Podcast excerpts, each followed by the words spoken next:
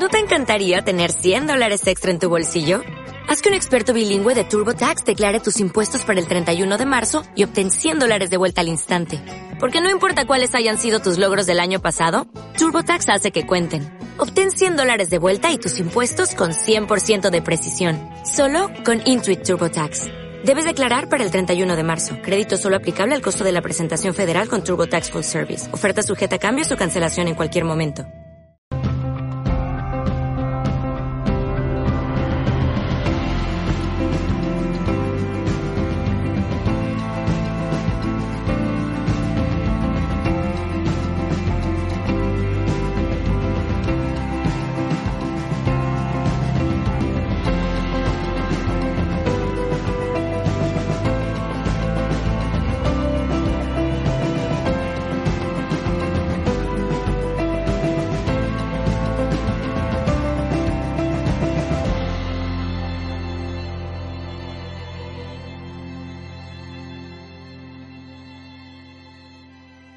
Aquí tenemos la depresión de Guadix-Baza, era un gran lago de agua salada, era como un mar interior.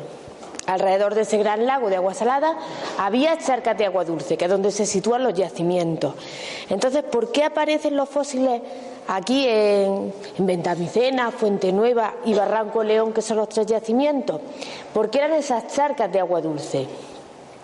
En Barranco León vamos a hablar, lógicamente estamos hablando de un millón y medio de años, de los primeros pobladores, no se puede hablar de, de asentamiento, pero sí vamos a ver un sitio en el que aparece muchísima industria lítica, pocos restos humanos hasta ahora, pero bueno, entonces como un sitio que a lo mejor está un poco alejado de la hiena y que les puede servir un poco para poder alimentarse allí. Y, vuelvo a repetir, nunca de asentamiento ni muchísimo menos, pero un sitio donde está la presencia humana. Fuente Nueva, un cementerio de elefantes, entre comillas. Dirán, ¿qué está diciendo esta mujer? Cuando veíamos en Tarzán lo de los elefantes. Tiene un pelín de base. Y Venta Micena, un cubil de hienas.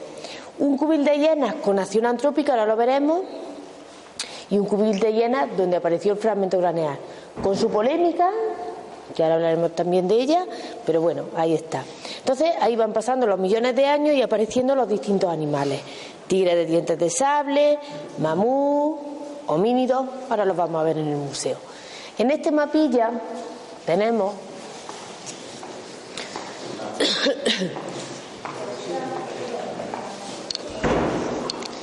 el origen del hombre, que está en África, la dispersión por Asia. Y volvemos a repetir, me pongo un poco pesada con este tema y, y un poco reivindicativo, un poco no sé qué, pero es que mmm, estamos muy quemados con la historia de Orce, ¿no? Entonces, en Orce hace uno coma cuatro millones de años, lo de la interrogación, lo voy a decir lo primero, es porque hay un grupo de investigación que piensa que es un Homo ergaster y otro que es otro tipo de erectus. Pero en Barranco León hace uno coma cuatro millones de años había un hombre que no hemos encontrado el diente y también nos hemos encontrado la muchísima industria lítica. ¿Qué quiere decir esto? Que el primer europeo, le pese a quien le pese, es de, está aquí en Orce hace uno coma cuatro millones de años y es granaíno, puedo decirlo de alguna manera, que eso es una tontería, pero que está aquí. Vamos a empezar a pasar por aquí. Orce hace un millón y medio de años. El desierto que tenemos hoy en día, pues con mamú, hipopótamos, tigres de dientes de sable, hienas, muchísimas hienas y una hiena gigante, un caballo parecido a la cebra. Y aquí, bueno, pues los tres yacimientos que, que hablábamos antes. Barranco León, Venta Micena y Fuente Nueva. ¿Cómo aparecen los yacimientos? Pues un abuelillo en los años setenta... estaba en su cueva cultivando esta tierra blanca, cultivando, bueno, lo que podía, ¿no?, en, en esta tierra blanca, y él se encontraba huesos. Claro, un hombre en los años setenta que no sabía la palabra paleontología y fósil, no lo había escuchado en la vida, pero claro, él decía que estos, que estos huesos, efectivamente, cuando él los tocaba era una piedra, o sea que era algo raro.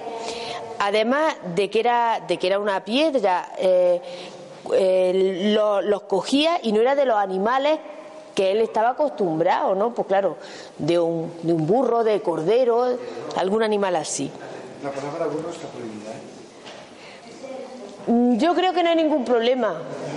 Yo creo que no hay ningún problema. Además, el, entre comillas, el burro de Orce ha hecho que hoy esté este museo aquí. Eso es cierto. Yo creo que ha hecho que este, que este museo esté hoy aquí. Y la tenacidad de Giver, y que no pasa nada, y que si no es de un humano, que no pasa nada, que se siga trabajando y que aparezcan más. Pero bueno, ahora llegaremos a, a ese tema. Aquí tenemos un licaón, lo que en la actualidad se conoce como un licaón africano, un perro salvaje, búfalo. Aquí decimos de un ciervo pequeño, y claro, decir un ciervo pequeño, decimos, bueno, pues más o menos las extremidades y la mandíbula son como los ciervos actuales, que no los vemos tan pequeños.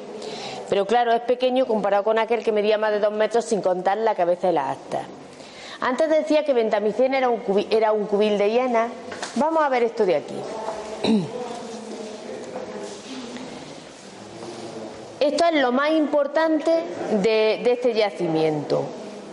Aquí tenemos trozos de yacimiento originales, bueno, iba a decir, de la nomenclatura del museo. Lo de José Giver no voy a entrar en ese tema, pero centro de interpretación, pues bueno, aquí lo, lo que vamos a ver son fósiles originales todos, salvo el tigre de dientes de sable y poco más. O sea que de centro de interpretar nada, los, los originales. Aquí tenemos la caliza con los huesos, y ahí hay parte de alguna mandíbula. Esa acumulación cuanto menos es extraña, no todos los huesos largos. Y ¿por qué? El tigre de dientes de sable, el tigre de dientes de sable mataba a sus presas, se comía las vísceras e iba dejando carroña. El carroñero por excelencia, pues la hiena, además una hiena gigante. Las hienas que cogían, cogían las extremidades, cogían las extremidades, las llevaban a sus cubiles para que comieran sus crías y hacían como esa especie de basurero. Luego, pues hasta ahí bien, una acumulación de producida por la hiena, entre comillas un basurero producido por la hiena, muchísimas acumulaciones de este tipo, genial, sin problema, un, un cubil de hienas, como he dicho Venta Micena al principio. Pero ¿qué pasa? Nos encontramos esto de aquí. Aquí tenemos el cráneo de un mamut pequeño, con molares infantiles. Este de caballo, al igual que este. Este de aquí de rinoceronte. Y ese de tigre de dientes de sable. Los cráneos juntos, dices, bueno, pues por cualquier circunstancia, estoy dando la espalda, perdón, por cualquier circunstancia, pues han podido morir todos los, todos los animales juntos, pero claro, estaría el cráneo y el resto del cuerpo. Cuando se estudia el cráneo se sabe que, que todos los cráneos están rotos por el occipital. Eso ya es más extraño. Que estén todos rotos por el occipital, que estén los cráneos solos. Aquí estamos viendo acción antrópica en el yacimiento de Venta Micena. Es que es muy importante porque ese yacimiento no se ha excavado desde el noventa y cinco. Y en este yacimiento es donde apareció el fragmento craneal. Es verdad que no apareció industria lítica, pero también es verdad que no se excava en todos estos años. Y esta acumulación, sí o sí, no hay otro animal que tenga la capacidad de juntar los cráneos. ¿Y sobre todo para qué? Pues los juntaba para extraer cerebro. El hombre es carroñero y el último eslabón de la cadena. El cerebro. El hombre era carroñero y el último eslabón de la cadena. Imagínense una hiena que pesa doscientos kilos. Que se ha comido la carne, que, bueno, ha matado al tigre, se ha comido lo que ha podido, llega la hiena, se come todo lo que puede y luego llegan los humanos. ¿De qué se pueden alimentar? Pues de la poca carne que dejen la hiena, del tuétano, de los huesos largos y, de, y del cerebro. Aparte, lógicamente, pues de que comían pues lo, lo que encontraban raíces, algo de fruta y cosas, bueno, lo que, lo que encontraban en el campo. Vamos y vitrina por vitrina. Tenemos por aquí la, la pelvis, los huesos de las extremidades, la mandíbula. Decir que los fósiles eh, cogen la pigmentación del sedimento en el que se encuentran.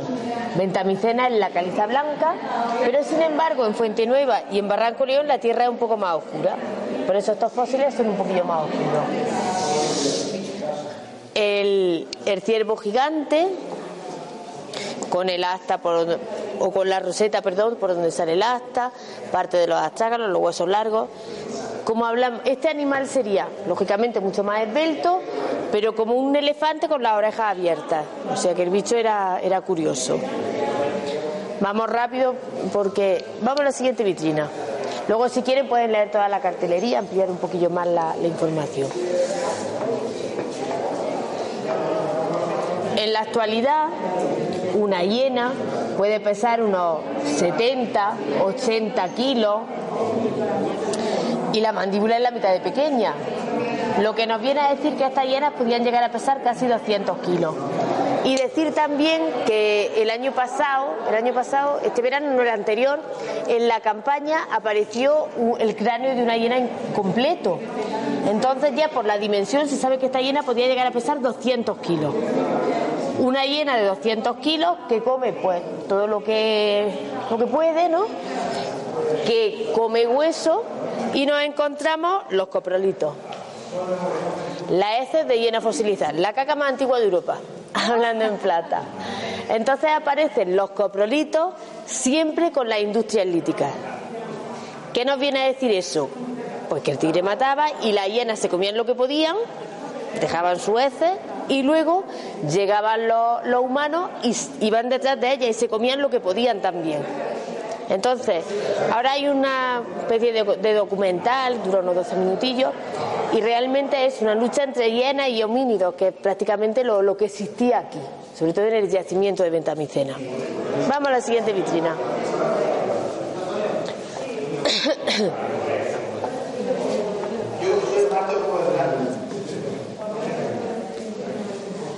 Nos encontramos dos tipos de tigres de dientes de sable: el meganterium, que es el pequeño, y el homotherium, aquel sea una reproducción, ¿no? Que sería, claro, así completo, y, y con esa estructura no, no iba a aparecer. Aparece bastantes restos de homotherium, y las cuatro primeras, de las cuatro primeras piezas que aparecen en el yacimiento de Venta Micena serían estas de ahí, el meganterium. Cuando aparecen esas piezas, a ver, los paleontólogos se volvieron locos, porque en todos los yacimientos que aparece tigre de dientes de sable, luego aparecen restos humanos. Claro, cuando vemos, bueno, en Ice los, los dibujos animados, y también vemos en Pedro Picapiedra que saca un tigre de dientes de sable por la ventana, ¿no? Nada más lejos de la realidad. Si acaso la mascota sería, sería el hombre, ¿no? Tendría que ser, estar los papeles un poco. En fin, siempre va ligada la presencia humana a, con el tigre de dientes de sable, por lo que hablamos, el gran depredador y detrás los carroñeros. Pues tenemos los huesos de las extremidades del rinoceronte, la mandíbula de un oso. Venta Micena también, con la, la caliza blanca. Y ahora vamos a ver el hipopótamo. Esta mandíbula de hipopótamo nos dio muchísima información.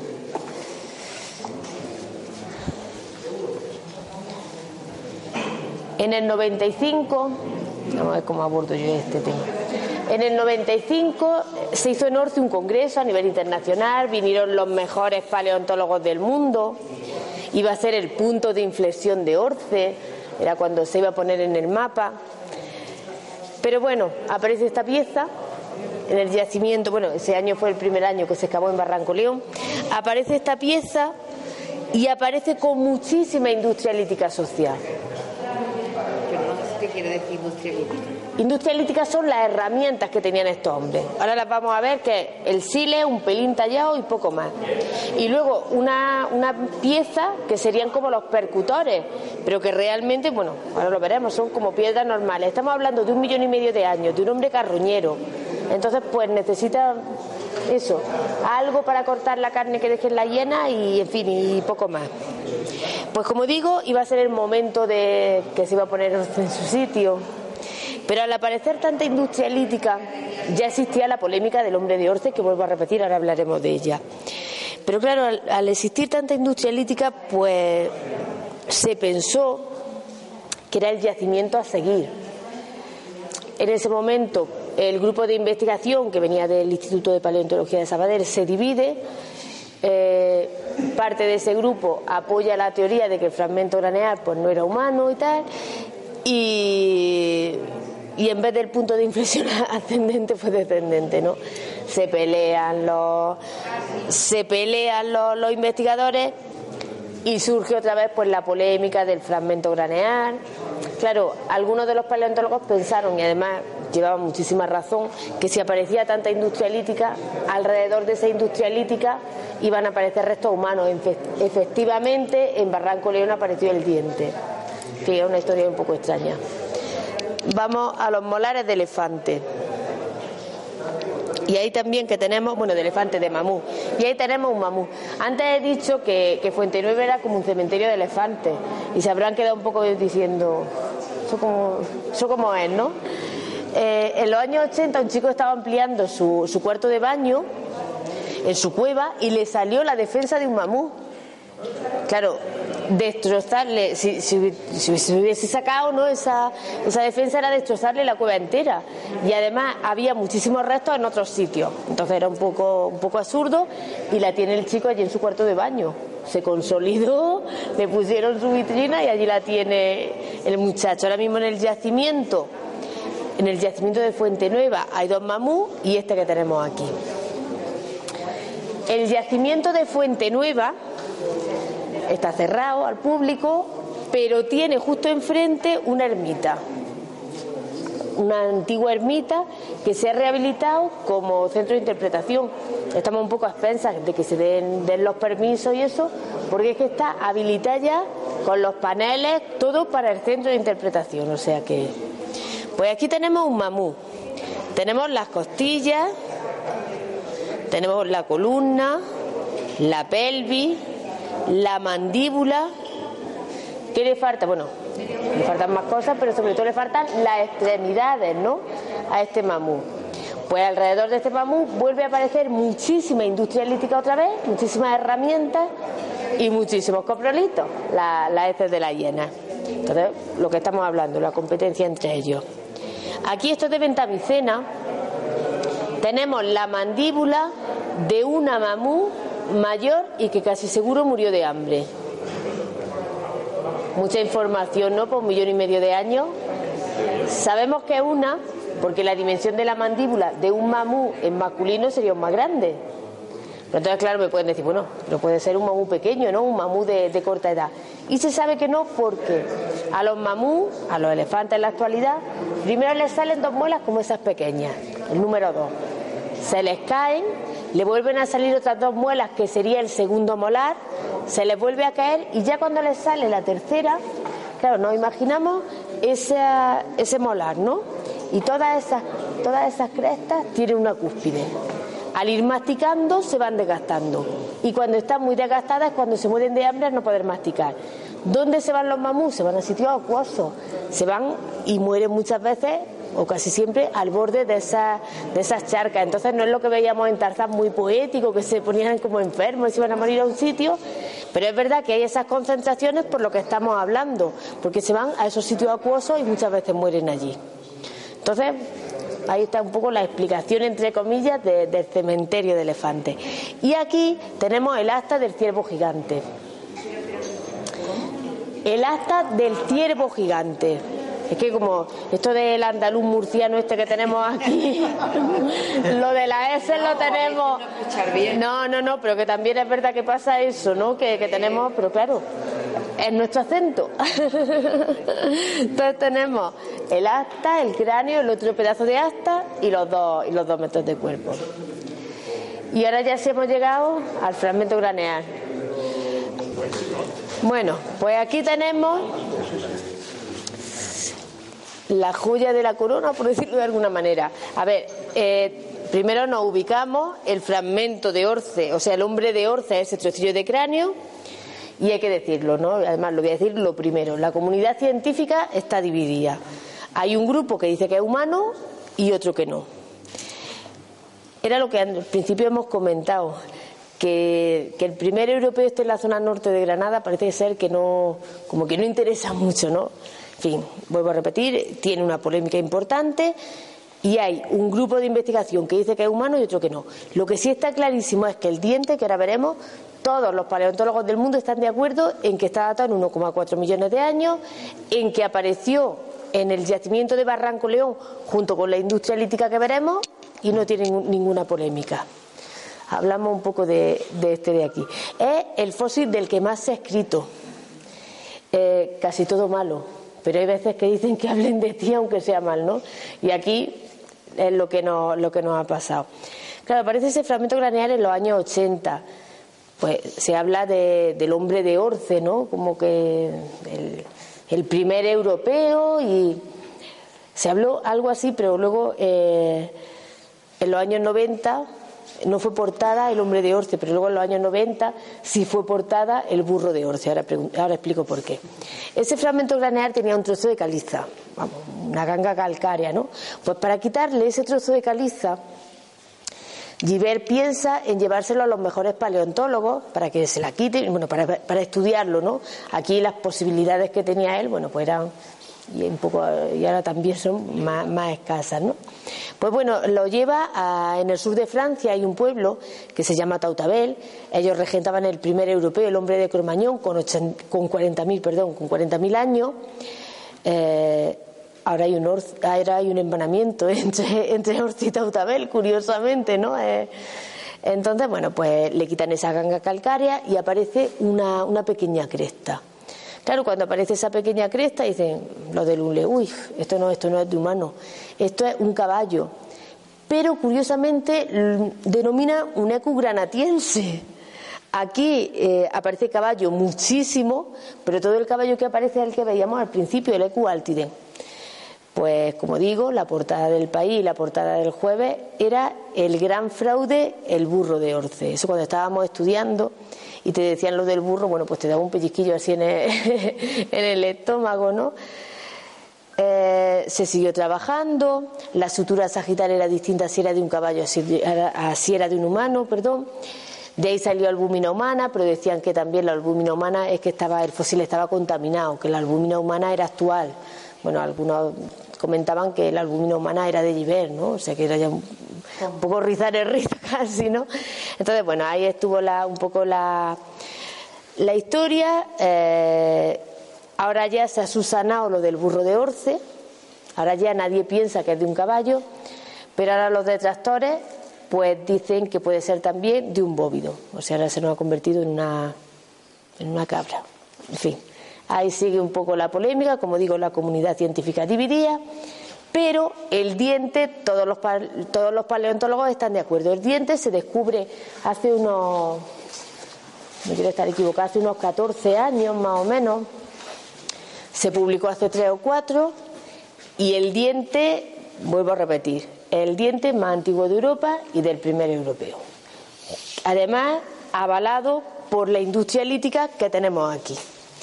Aquí tenemos todas estas chinillas, es que hacemos, es que hacemos, eh, co hemos cogido sílex actual, ¿no? Sobre todo cuando vienen los coles y todo eso, ¿no? Y le estallamos un poco la, el sílex. Ahora no lo voy a hacer, que tengo una contractura, y entonces aquí vamos a ver las originales. ¿Se lo creen que el, que, que el sílex, que el sílex se talla y que corta como el cristal? Además tenemos una, cogemos un folio, ¿no? Y le, y le hacemos así, es verdad, a los niños les, les gusta y, y lo ven así más claro, ¿no? Pues tenemos las, las lascas de sílex y los, y los núcleos. Vuelvo a repetir, incuestionable también la herramienta datada eh, en uno coma cuatro millones de años en Barranco León. Se encontraron en, en Barranco León, en Barranco. Con el diente. Ah, con el diente. Y, perdón, los percutores, que ahora me pueden decir, bueno, pues esos son piedras normales que se pueden encontrar por el campo. Pues claro, tampoco están talladas, pero claro, si aparecen en un contexto, en un yacimiento, esas piedras se estudian y se sabe que no tienen explicación geológica. Entonces, es lo que hablábamos antes, de un hombre carroñero que necesita algo para cortar la carne que dejan las hienas y algo para golpear los cráneos y extraer cerebro y romper los huesos largos y extraer tuétano. Entonces, bueno, pues la, las herramientas que avalan esa... que avalan ese yacimiento.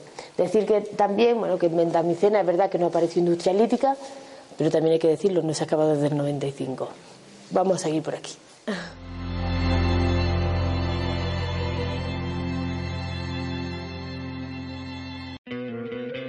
¿No te encantaría tener cien dólares extra en tu bolsillo? Haz que un experto bilingüe de TurboTax declare tus impuestos para el treinta y uno de marzo y obtén cien dólares de vuelta al instante. Porque no importa cuáles hayan sido tus logros del año pasado, TurboTax hace que cuenten. Obtén cien dólares de vuelta y tus impuestos con cien por ciento de precisión. Solo con Intuit TurboTax. Debes declarar para el treinta y uno de marzo. Crédito solo aplicable al costo de la presentación federal con TurboTax Full Service. Oferta sujeta a cambios o cancelación en cualquier momento.